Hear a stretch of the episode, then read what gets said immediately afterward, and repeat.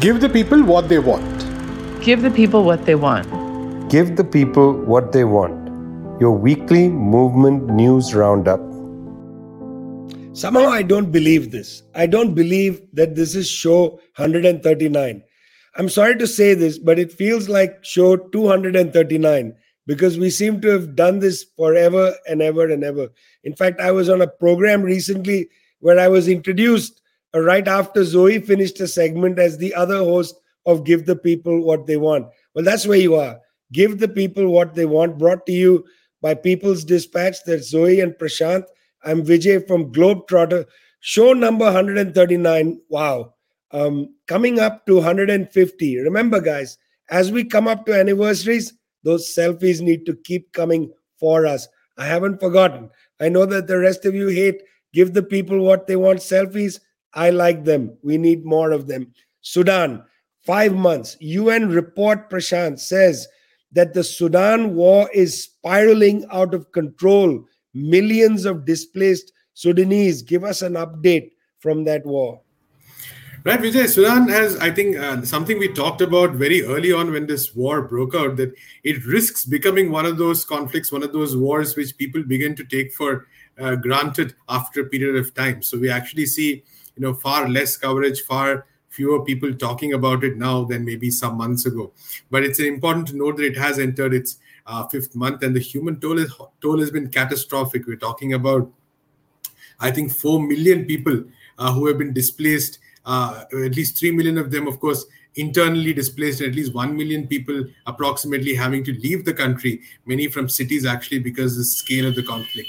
And, you know, like in many of these conflicts which last over many, many months, what happens is that there is no aspect of life which is unaffected at this point. The health system, for instance, is drastically crumbled. We are talking about, I think, of the 89 main hospitals that Sudan has, only 18 are functioning, that too at partial capacity, and the other 71 are pretty much out of service, either because of attacks or killing or, you know, the wounding of medics. Our colleague Pawan has a very good story there, which actually lists the entire scope of the kind of calamities that the people of Sudan are facing at this point. And, you know, say, for instance, women who are giving birth are at risk. There are people, for instance, who are undergoing dialysis, who are dying in numbers. And, you know, in what is really a very horrific fact, the fact that in many cities you have corpses actually rotting because there are no way to bury it, and you have resident members of various volunteer groups, local resistance committees that were in the forefront of resisting Omar al-Bashir, actually taking part in digging graves to actually bury these corpses. So, you know, this is the extent of the problem that is there. And I think estimates say that about 20 million people are hungry, and I think 6.3 million of the people are just one step away from famine. And these are, you know, the UN numbers, which again indicate the extent of the problem. So for many of our viewers, important to remember that this fighting is essentially between the Sudanese army and the Rapid Support Forces, which is a paramilitary force. Both of these forces controlling substantial amounts of Sudan's economic wealth.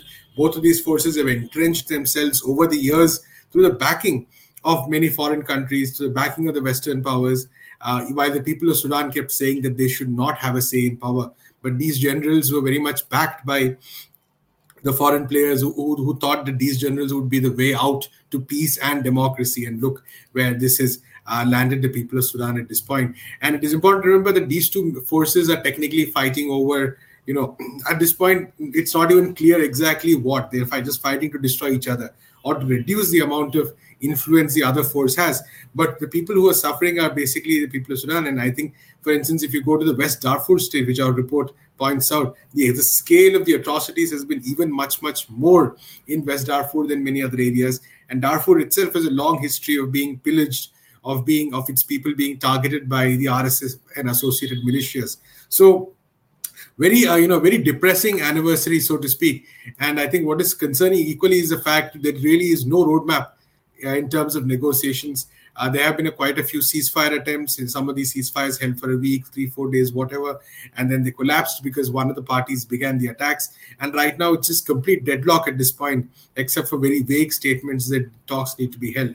So I think a kind of conflict, you know, and definitely, like I said, because of the people fleeing out of Sudan, it has already had an impact on neighboring countries, and this is likely to continue in the coming months as well. So I think very essential to keep a watch on Sudan, but also I think essential to remember that the factors that led to it were the factors which the people of Sudan, the popular movements, had kept saying that this is, they had warned of, and these warnings were not heeded.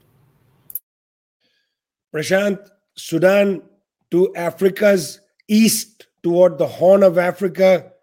If you go west of Sudan, you're in Chad. If you go one country over, you're in Niger. War in Sudan, possibility of military intervention into Niger. Niger, as we already talked about on this show, has had a number of challenges that it's faced in recent days. Now, this is the fourth country in the Sahel region after Burkina Faso, Guinea, and Mali that's had a military coup. The military coup has brought a government in, initially led by the military, now led, in fact, by a civilian, Ali Lamein Zain. Mr. Ali Lamein Zain was the Minister of Economy and Finance until the government, from about 2002 to 2010. He is a development economist, has had a lot of experience at the Africa Development Bank. He's a civilian. Now, the problem is, because of the coup, the government that came afterwards suspended military agreements with France and asked France to remove its military forces, 1,500 of them. Also said that they would cease selling uranium to France, very important for France's nuclear industry. They didn't say anything about the US military base in Agadez, Air Base 201. Nothing was said about that. But definitely an anti-French sentiment. Since Ali Lamein Zain came in as the civilian president of this government, one would have thought that tensions would dial down, that they've said there'll be an election, there's not a military ruler, and so on. In fact, tensions remain high. ECOWAS, the Economic Community of West African States, had said initially that they condemned the coup, and so did the African Union. It's not just France and the US and others that condemned this coup.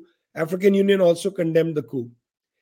You see, very interesting. It's been a situation across the African continent that the French and the US are unlikely and unwilling to intervene with military forces of their own. We saw this in Mozambique, where France asked Rwanda to intervene on its behalf, a kind of Africanization of intervention.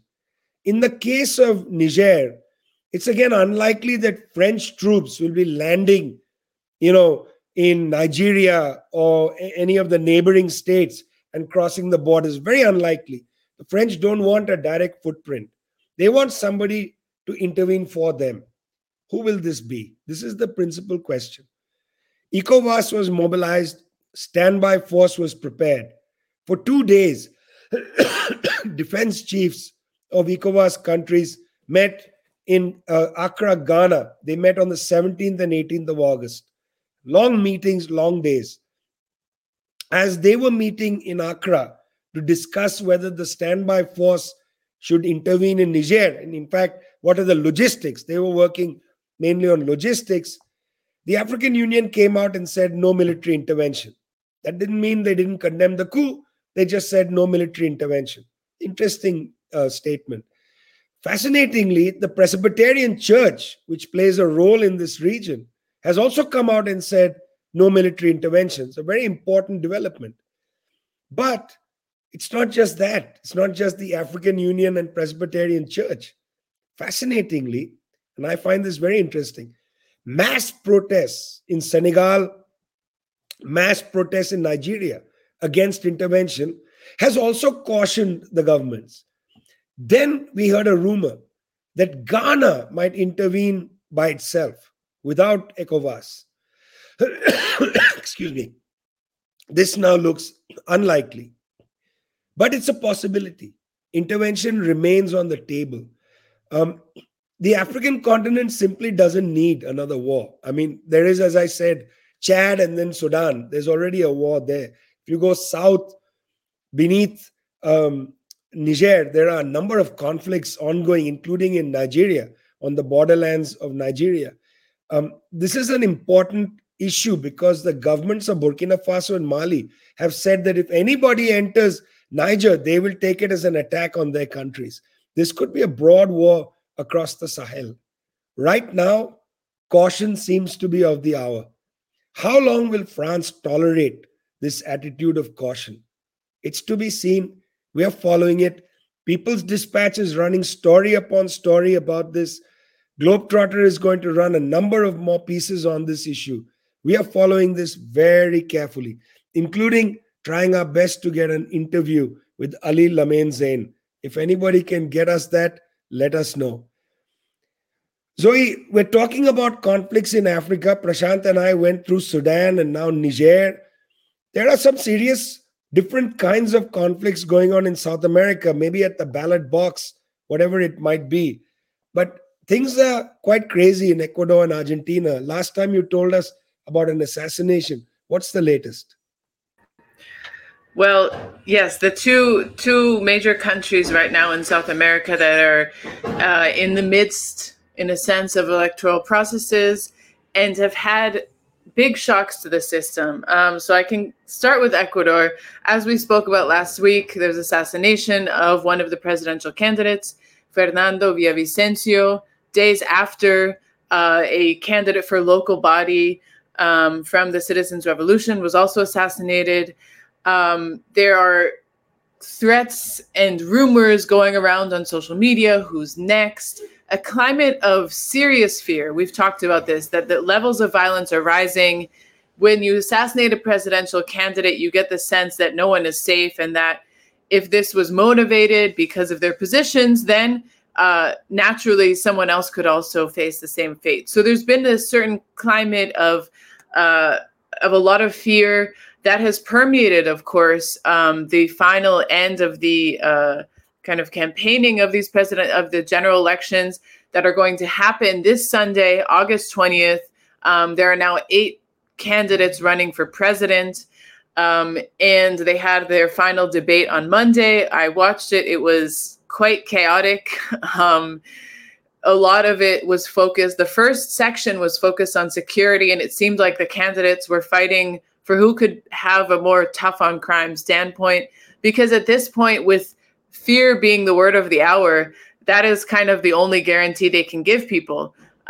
We know in that, hearing analysis from sociologists, from people who have been studying and following this, that it really has to do with the broader degradation of society, the degradation of social policies, of breaking down, of pushing people into the informal sector, of the boom. Gustavo Petro, president of Colombia, says that this has to do with the boom of fentanyl consumption in the United States. There's many, many factors, but what the people are seeming to want to hear is security. And that has meant that candidate Jan Topic, who we've said is a mercenary, he fought in the French Legion in the Sahel in Ukraine, he has shot up in the polls, and it seems to be like it might be a direct tie between him and Luisa Gonzalez, who had been previously polling ahead of the rest of the candidates. So we're going to see what happens on Sunday in Ecuador, but it does seem likely that a second round would take place. So we'll be definitely following that and that, hoping that the violence does not escalate from now till Sunday. And then in Argentina, across the Andes, again, very, very concerning developments that took place in the primary elections there last Sunday. We saw that in these elections where people essentially vote in their different electoral coalitions, in some senses, these coalitions use the elections to decide who's going to be the candidates of these different slates. Also, it means that all of the different parties that want to run in the elections have to get over a certain threshold. But these are not binding elections in the sense of the different parties. So, however, in these elections, Javier Milei from the far right Liberty Advances Party took the largest vote share. And he's been a candidate that people have laughed about. He's a former tantric sex coach. He's crazy. He yells. He wants to ban abortion. He wants to ban sex education. He wants to dollarize the economy. He wants to collapse dozens of ministries. The things he's promoting and are promising to do are crazy, in a sense. However, he did win the highest vote share in these elections. Many think that this is in response to kind of the lack of solutions and the lack of radical change really promised by the other candidates. Argentina has 40% of the population living under the poverty line. It had 100% inflation last year. The currency has devaluated. I mean, it's currently every single day it's devaluing more. People are unable to use their salaries to buy their basic needs. It's a situation of despair. It's a situation of crisis. And the people feel that if you're not going to offer, I mean, this is clear what the results have shown, that if you're going to make few promises, negotiate with the IMF, say, well, actually, you know, we're just going to take on this debt. We're going to sacrifice, you know, servicing the people, giving them what they need.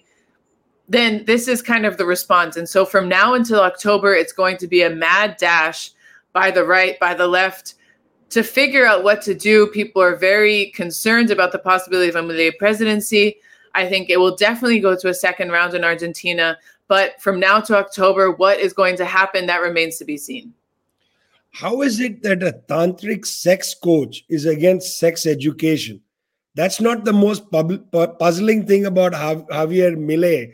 The most puzzling thing, Zoe, is that Javier Milei promised the people extreme austerity, and 1 in 3 Argentinians voted for him. That's pretty puzzling. Equally puzzling, Zoe, and I've been following this a lot, is Brazil. But we're going to come back to that in a second. You're listening to Give the People What They Want, brought to you by People's Dispatch. That's Zoe and Prashant. The best reporting you're going to get on world news, peoplesdispatch.org. I'm Vijay from Globetrotter. Happy to be with you. We're almost at our 150th show. Bring those selfies home. We need them. Zoe, I started to talk about Brazil.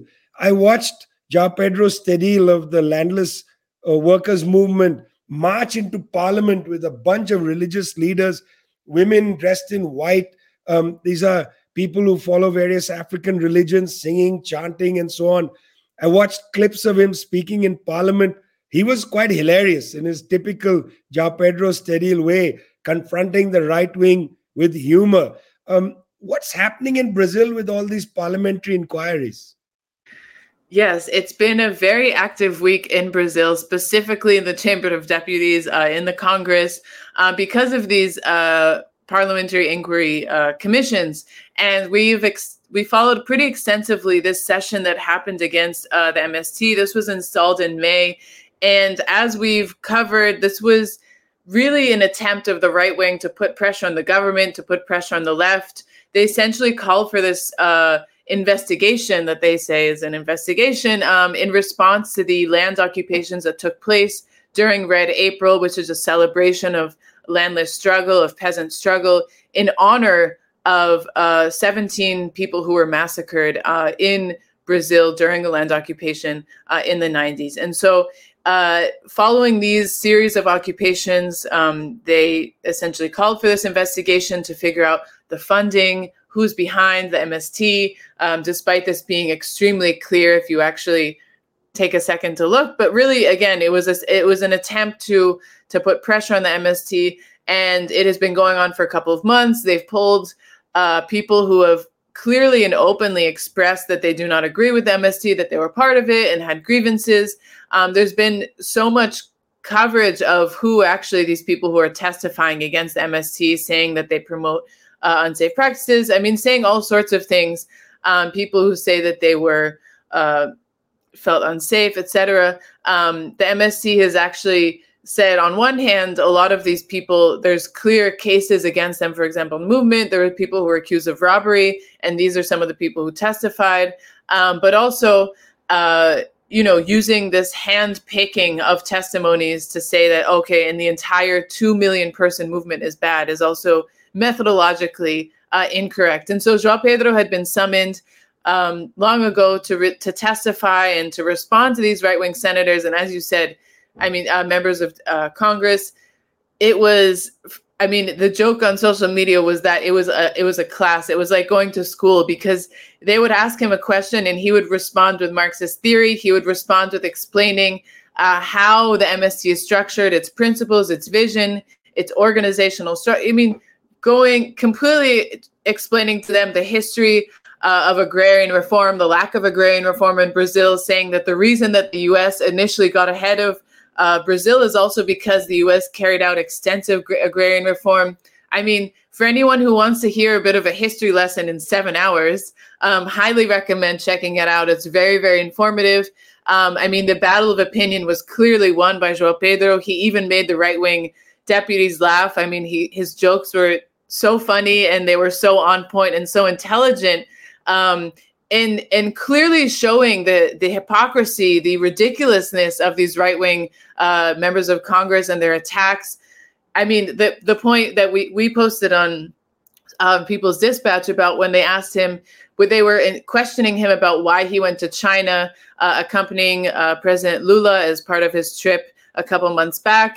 And they were saying, well, why did you go? He's saying, I wanted to learn more about their experience of agrarian reform, the programs that they've done in the countryside, organic production, et cetera. And they said, well, is there a similar movement to the MST in China?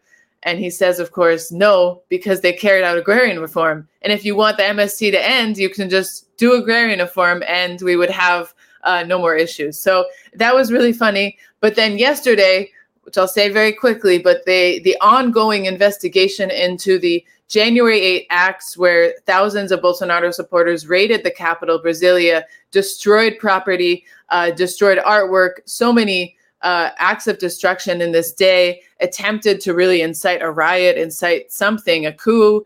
That has been under investigation. And yesterday, a hacker testified saying that Bolsonaro ordered him to try to hack the electoral system, to spread information that the electoral system was faulty, and that if he was not successful, then he should try to expose personal conversations of the judge, Alexandre Moraes, if he was not successful, but that these were direct orders from Bolsonaro given within the president's palace, damning testimonies.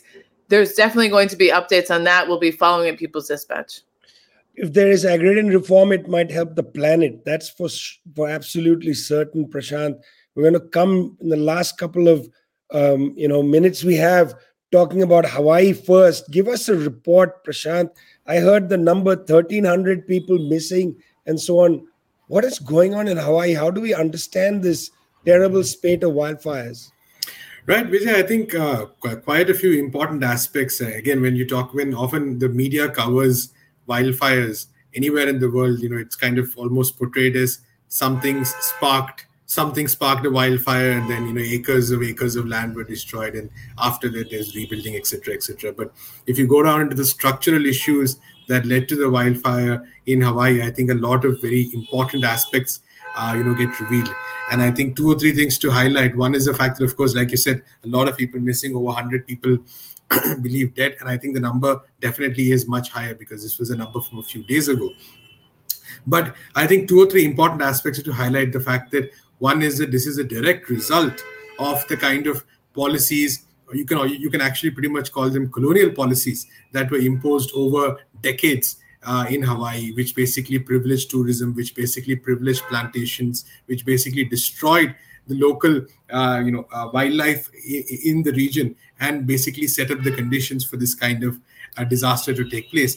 And also, of course, there's also the question, for instance, of climate change as well, which various, which many countries in the world are experiencing. But what leads to a wildfire like in Hawaii and the kind of impact it has, and there you need to go back, like I said, to the policies of decades. And now we're not talking about damage that's going to cost about 5.5 billion or something. Hundreds, if not actually thousands of residential buildings have been demolished. And again, there's once again a question coming up that the kind of buildings that are going to be reconstructed, are they even going to be affordable? What rates are they going to be built at? All of these are very important questions. There is a question of the poverty rate in Hawaii, for instance, the fact that people really struggle to even make minimum wage in a number of places. And all of this, I think, goes back to this sort of colonial history that is often kind of completely obscured when we talk about Hawaii. Of course, often people talk about it just another state in the United States. And that's very essential to sometimes, the activists there push back against that, say that, by doing so, you're really kind of completely obscuring that kind of a history. And it is during such disasters that this kind of a history specifically comes out, especially the fact that to basically allow the tourism industry to sort of thrive, the kind of shortcuts that were taken, the fact that the tourism industry is still going on, even in the midst of a disaster like this. So I think a very overall, a very dangerous situation there. That the extent of the disaster, we have to be very clear, is still not completely evident. The impact of this disaster will only be known in the coming years. It's going to be very expensive to even try to rebuild. And even that rebuilding, considering how development has taken place in Hawaii, is likely to be very inequitable, is likely to be focused more on the commercial sectors rather than on the bulk of the people there who are already suffering from poverty, suffering from exclusion. So I think, you know, when we talk about disasters often, but the big question that comes out is what happens after a disaster? How do, for instance, government institutions, how do communities sort of, you know, what are the principles on which this kind of rebuilding takes place? What are the efforts being taken to ensure that the impact of climate change can be addressed or, you know, or even dealt with? Will any of these steps be taken, or will it be back to business as usual? Or in this case, will it be back to tourism as usual? And I think that is the fundamental question that people across Hawaii, people, activists are asking, community members are asking, and they're presenting a strong demand on this. Hawaii is in the middle of the Pacific Ocean. In recent months, there have been a spate of wildfires with this prolonged heat wave that has struck, well, not just the Pacific, from the Middle East. Japan has had a very long heat wave, temperatures above 50 degrees Celsius on a regular basis. Canada, not only the southern parts of Canada, which are close to the United States, but up there in the Arctic Circle, experiencing a heat wave. The World Meteorological Organization says over 600 wildfires in Canada. Mass evacuation order in the town of Yellowknife in the Northwest Territories of Canada. British Columbia, town of Lytton, had a record temperature of 42.2 degrees Celsius. I mean, it's extremely hot for that part of the world. On the other side, Hurricane Hillary is expanding, going to strike the coast of Baja California, hit southwest United States. They expect about 150 to 160 millimeters of water, rainwater coming off that hurricane. The World Meteorological Organization, in all of this, has produced a very important report, which I was reading last night, called State of the Climate in Southwest Pacific 2022. It's about their data from last year. Well, what they show is that there is increased, because of this disruptive weather, there is increased marine heat waves, that's their word, and coral bleaching. I've talked in this show before about coral bleaching. The coral reefs of the South Pacific have been bleached largely because of heated water. And this has an enormous impact on marine wildlife. The IPCC, the Intergovernmental Panel on Climate Change, had released a very important report a few years ago about species extinction. The section on marine wildlife is chilling. It has a lot to do with the water temperatures going up.